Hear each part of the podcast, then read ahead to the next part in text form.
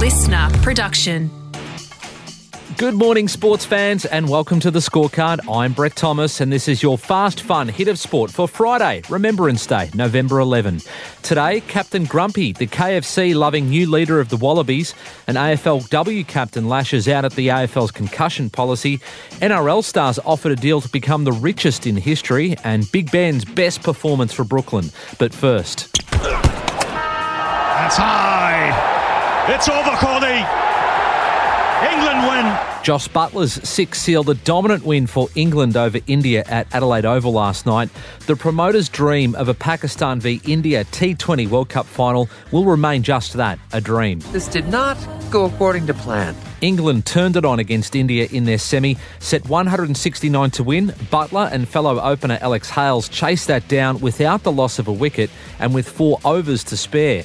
It's a tale of redemption for Hales, who was frozen out by selectors after failing an illicit drugs test at the start of the 2019 summer. I never thought I'd play in the World Cup again, so to get the chance is a very special feeling in a country that I love and I've spent a lot of time in. So tonight's one of the one of the best nights of my career.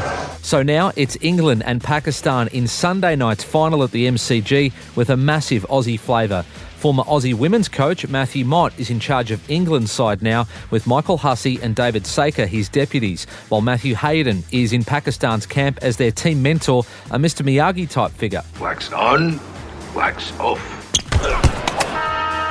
$1.3 billion is a lot of money in anyone's language. And for NRL players, it's a package that would make them the highest paid in the league's 114 year history.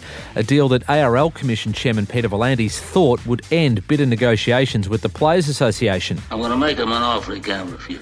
Except, according to News Corp, they have knocked it back. That deal was tabled in late September and it includes a $115 million boost for the NRLW as well. But now these figures have been made public, we'll see if the RLPA relents because it's hard for the general public to be on the players' side when they're set for a massive pay rise while the average league fan is struggling to pay bills. No player ever wants to miss a final, especially a knockout semi, so it's understandable why Crows captain Chelsea Randall would be upset she can't lead her side into battle against the Magpies this weekend. What has made her more upset, though, is that not only did she miss last year's grand final through concussion, but with this one, she was clinically cleared after copping a knock against the Demons. That was before the AFL's chief medico provided new footage of the hit, and the league, along with club medical staff, backflipped and ruled her out. It is frustrating and I'm disappointed. Um, yeah, around the system and the process in place because clinically, you know, I was cleared of all of that. It means that some players who actually aren't concussed will miss games. That's part of that process using the vision. When you've already got the nickname Captain Grumpy, you're probably set to become a leader at some stage. And that's why you're grumpy. I'm not grumpy. Wallabies prop Allan Alaalatoa was named after the original Captain Grumpy, Allan Border, by his cricket mad dad. This weekend, he becomes the 85th Wallabies captain as James Slipper has a rest against Italy. And that's not the only unique thing about the Brumby star. He also loves KFC. When teammate Tom Wright arrived in Canberra, he offered to take him out for dinner, but rather than a Michelin starred fancy restaurant, Allan took Tom straight to the drive through at their local KFC, a Sunday tradition for him. Mmm, finger licking good. And his go to KFC order, a 10 piece feed, mostly thighs, with a coleslaw on the side just to get his veggies in. Allan has his work cut out as well this weekend. A whopping 11 changes have been made to the Wallabies starting side as the Stars are rested ahead of the test against Ireland.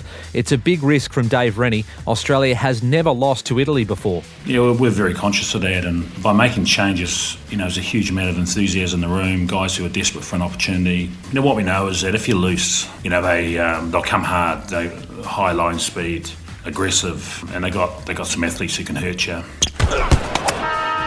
It's been a season to forget for Ben Simmons and the Brooklyn Nets, sacking their coach Steve Nash, backflipping on his replacement Ime Udoka due to his suspension for an inappropriate relationship in Boston, while Kyrie Irving remains suspended for linking to an anti-Semitic documentary on social media. For Big Ben, he struggled to find his groove and even faced accusations he's too afraid to shoot or get fouled. Against the New York Knicks, though, there were some promising signs. While the maligned Aussie didn't stuff the stat sheet, his hustle plays off the bench caught the eye. A big offensive rebound leading to an outlet pass for a Seth Curry three, and then a chase down steal. But it's not the move to the bench that has Simmons feeling fresh. I think the time to rehab it is the best thing, um, and and the team allowed me to do that, and realizing you know I needed that time um, to get that knee settled down. While in OKC, Josh Giddey had some eye-catching assists along with 18 points and 15 boards as his Thunder lost a double overtime thriller to Milwaukee. And that's your fast fun hit of sport for today. I'm Brett Thomas. Catch you next week on the scorecard. Listener.